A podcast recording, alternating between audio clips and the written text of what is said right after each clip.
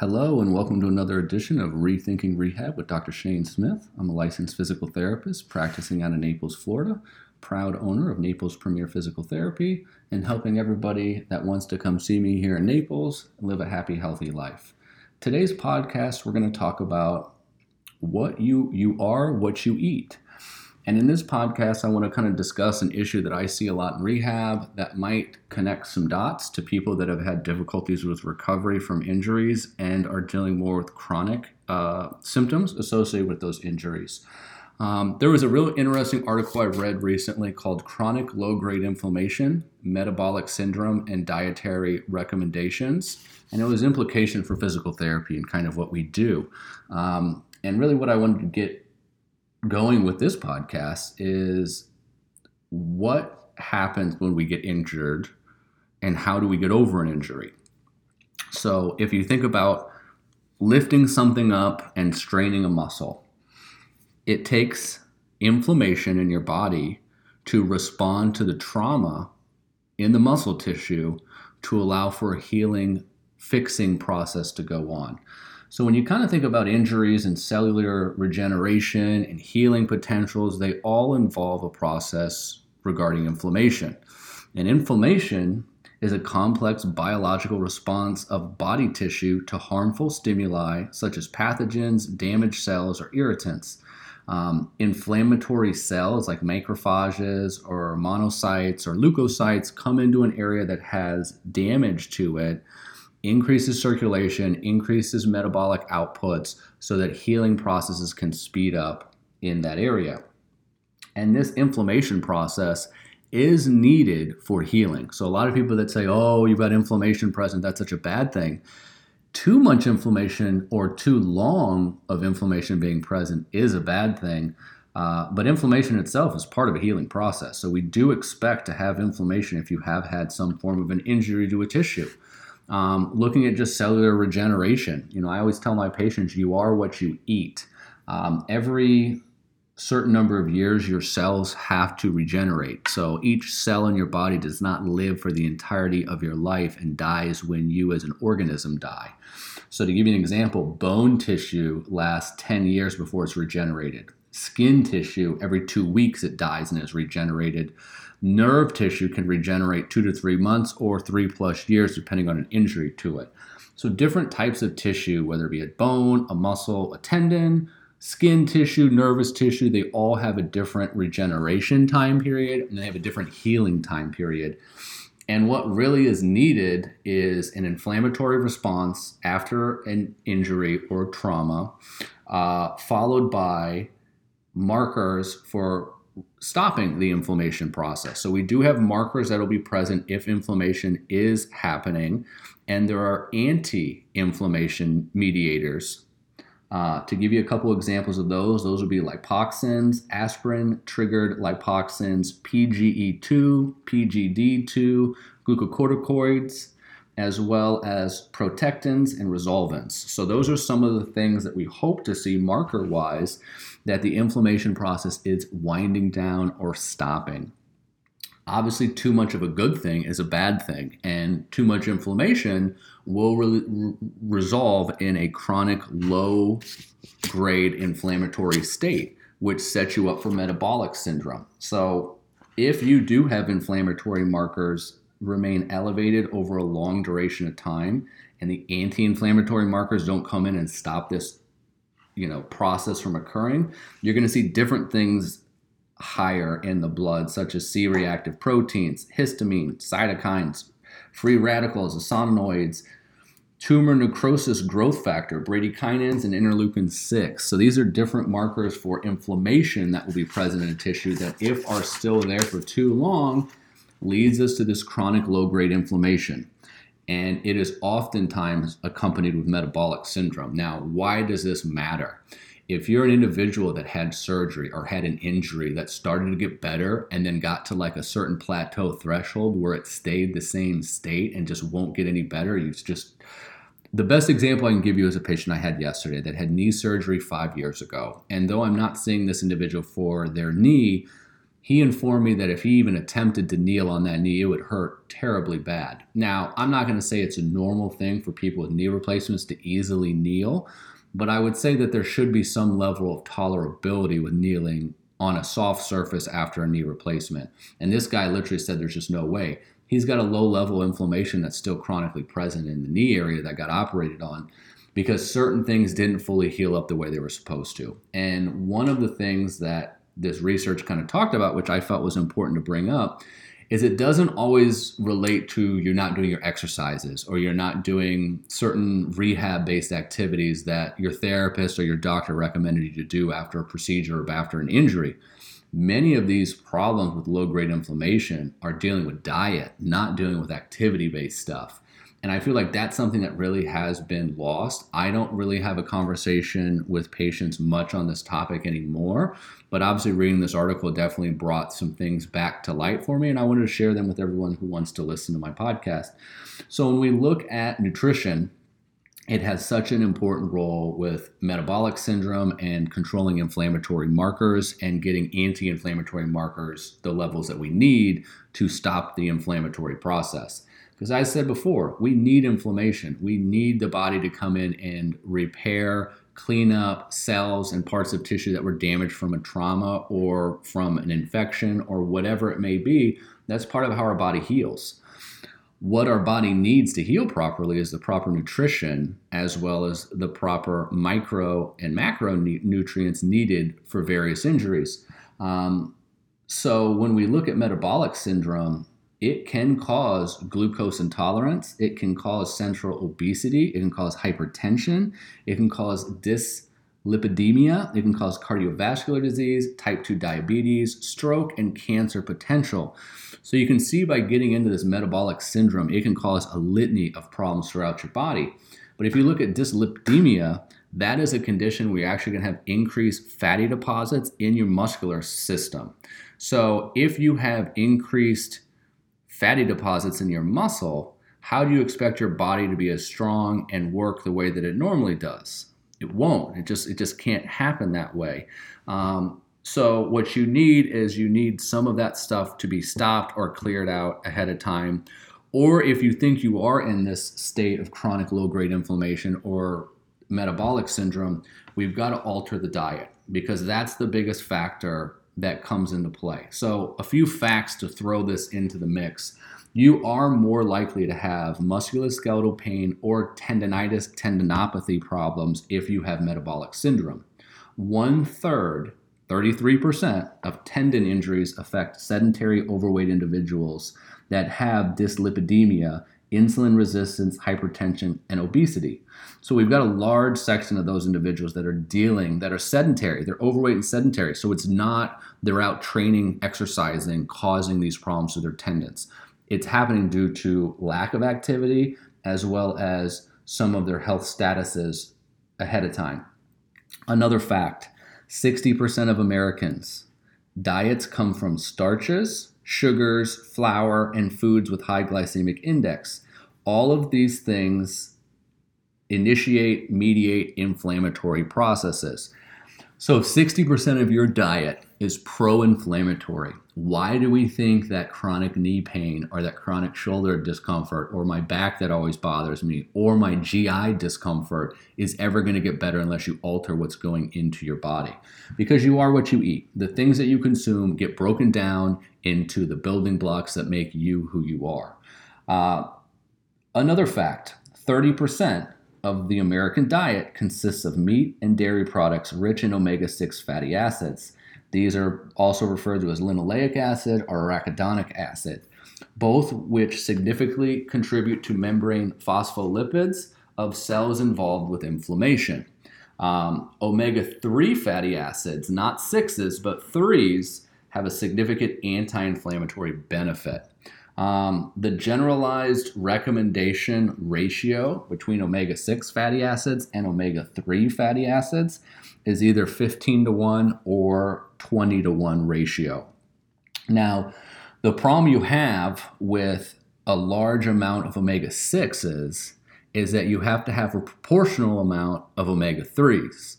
If you don't have an fifteen to one or twenty to one ratio of the omega threes with the omega sixes, you're going to be out of that ratio, which means you're going to have too high of a ratio of omega sixes in your body, which is going to continue to propagate inflammatory processes.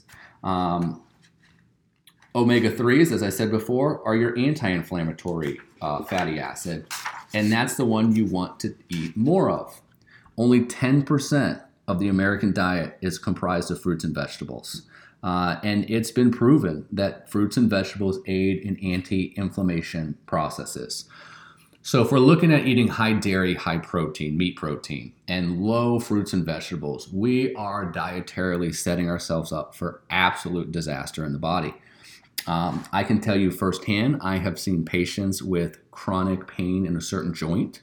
Uh, maybe a knee is broken down, and in one particular case I'll give you, it relates to a sacroiliac, an S I joint. I had a patient years ago that had chronic on and off S I discomfort, and for her, her marker was sugar. Anytime she ate too much sugar, her S I low back region was terribly painful for a couple days until finally the sugar she ate could clear out of her body enough that she felt normal again. And it got to the point, as long as she didn't eat sugars, totally fine, no S I pain. I have experienced myself when I eat higher carbohydrate intakes, whether it be more breads and pastas in a shorter stretch of time, uh, or more animal proteins in a short stretch of time, I'll start to notice my knees feeling a little stiffer, my low back feels a little stiffer, my neck's a little stiffer. So the areas that might have a little bit more breakdown for you, and that's going to be different individual to individual, is going to be the areas you feel these inflammatory markers more so in than joints that don't have issues. That's the way I've related many patients of why is it when this happens, this is always the thing that hurts me. It's always my right knee or it's always my right hip. That's where you're most broken down at in a joint in your body. And if we have a chronic inflammation state to everything in your body, the area that's most broken down is going to feel it the most. Um, there was a five cross-sectional study uh, reported that showed an inverse association with fruit and vegetable intake uh, and circulating factors for inflammation. So some of those markers I talked about earlier in the podcast that are inflammatory markers, and if these are in higher percentages in your blood, you are in most likely a chronic inflammatory state. If you eat more fruits and vegetables, these studies are showing that those markers decrease.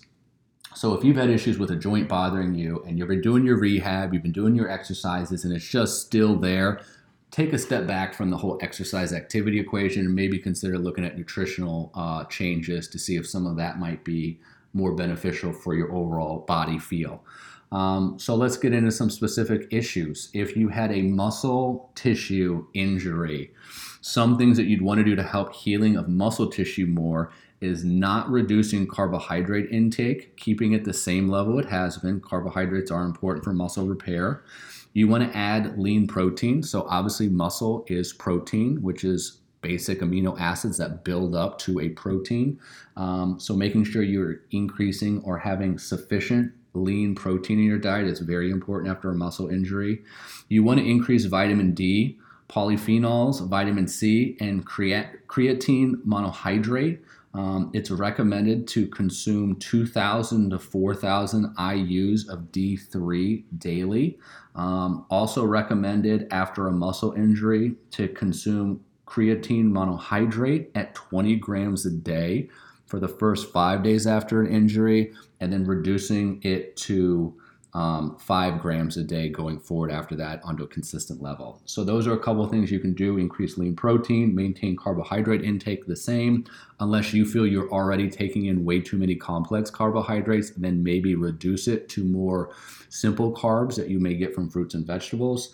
Uh, increasing vitamin D as well as cre- creatine monohydrate. Um, if you've had a bone issue, so maybe you have a fracture, a stress fracture, or other bone-related issue, a deep contusion, maybe you had a fall and you hit your, your hip bone really hard and you've been told you have a deep bone bruise, um, consuming an increased amount of fruits, green leafy vegetables, uh, you need more calcium, protein, magnesium, phosphorus, vitamin D, potassium, fluoride, manganese, copper, boron, zinc, iron, vitamin A, K, C, B. Um, those are all important things, many of which are minerals. Uh, those are kind of what builds our bone tissue. Um, so those would be some things you'd want to increase consumption if you've had a bone injury. So making sure your minerals are very high, and an easy way to increase your mineral uptake is deep green leafy vegetables. Dairy or fruit options could be good as well. Um, I would recommend not looking so much at cow dairy milk stuff. I'd look more almond milk. That's actually got twice as much calcium in almond milk than normal cow's milk has. Um, as well as it's normally better digested. Goat's milk options are also a good one. Goat's milk is pretty good digestible as well. Goat cheese, other things like that would be helpful in that regard. Um, if you're looking at connective tissue like a tendon or a ligament injury, making sure you have increased vitamin C, copper are really important uh, to increase uptake of. High doses of vitamin C and hyaluronic acid have shown significant effects on tendon healing. Um, you can also go with hydrolyzed collagen. That's a good option. ten grams, fifteen grams of hydrolyzed collagen a day is really helpful. And the reason you want vitamin C and hyaluronic acid is those actually have shown to improve collagen cross-bridging. So when you think about your connective collagen tissue, Uh, having that as tightly bound together increases tensile strength, which reduces the ability for it to tear in the future, or it allows for less likelihood of inflammatory reactions occurring due to tensile strength. So those are really important ones. Um, so to finish with, what would be some good foods to change to in your diet if you feel you are not eating the right stuff and you feel your dietary intake of food is contributing potentially to your pain or inflammatory state? Uh, good foods to eat are going to be whole foods. So real foods that are not processed is kind of the generalized statement I'll make. So when you're thinking about fruits, we're talking blueberries, strawberries, blackberries, raspberries, all those standard berries are good. Vegetables, kale, spinach, broccoli, all the different green leafy vegetables are good. Other vegetables that aren't green leafy are still good. They're all going to have good micronutrient content, vitamins, minerals in there that will be beneficial. Beans, lentils, nuts, seeds, olives, olive oil, fish, other forms of lean protein, brown rice, those are all really good low inflammatory foods to help overall your metabolic state or your chronic inflammatory state if you feel you have it. Now, some of the foods you want to try to avoid or to consider, if I'm eating too much of this stuff in my diet, how can I alter to remove it? So some bad foods are going to be, like I said before, your processed foods, um, breads, pastas, baked goods, processed foods, chips, crackers, pre-made desserts, cookies, ice cream, anything with a bunch of added sugar to it. Too much alcohol is definitely not a good thing, unfortunately. Uh, processed meats like hot dogs, bacon, sausage, pepperoni, all that kind of stuff, they add different things to it to preserve it. Not the best for you to consume in high amounts on a regular basis. Processed cheeses are another one that you got to watch out for. Absolutely fried food, as much as I love it. Love going to the South, getting some good fried food in moderation. Try to limit how much fried food and sugary beverages such as sodas and sports drinks. And one that I'll make a final comment on uh, sodas is many people look at diet sodas, and I'm not going to name names out here, but many people look at diet sodas like a Diet Coke as, oh, there's no calories in it. That's no big deal. It's not going to cause me to get fat. I can easily drink as much of that as I want. Well, the sweetener in Diet Coke is aspartame, and there's been a lot of good research out there showing that aspartame actually directly results in slowing metabolic rates and causes you to store fat more. So it actually, even though it's not giving you direct sugar calories, it is making you potentially fatter too. So try to get off that one. Um, if you want to look at some good diet options, um, where to start, look into the Mediterranean diet. That's a really, really good one. A lot of people I know of varying health statuses and different age statuses do really well with a Mediterranean diet. Imagine if you lived in the Mediterranean, what would you have to eat nearby? So a lot of fruits, vegetables, a lot of lean uh, protein out of the sea. That kind of stuff is good. And another one that I came across was a DASH diet. So that's another one you could look into, either Mediterranean or DASH diet, for things that kind of jumpstart if you want to alter uh, your dietary intake to improve your overall health status. Um, from what I've found, it depends on how long you've been a poor eater uh, to notice improvements in overall health function. Um, if there's a lot of G I discomfort and you get a lot of you know, diarrhea, stomach cramping, indigestion, various issues with your digestive system, you definitely got to look at loading up with pre and probiotics. Probably five billion bacterium per dose would be what I would start with, and maybe go to ten billion if you can. Um, your gut is the beginning portion for your immune system, and a lot of inflammatory processes relate to the gut health. So looking into leaky gut syndrome and some of those other problems that affect the intestines and the stomach is also really important to look at for chronic uh, inflammatory issues and metabolic syndromes. Um, you are what you eat, and the better you can treat your body now, the longer it will last later in life. And remember, you only get one body, so treat it nice because there's no replacement in the shop that you can get to. Okay, that's all I got for today are on You Are What You Eat. I hope this was insightful, uh, a good learning experience. And until next time, stay healthy, everyone.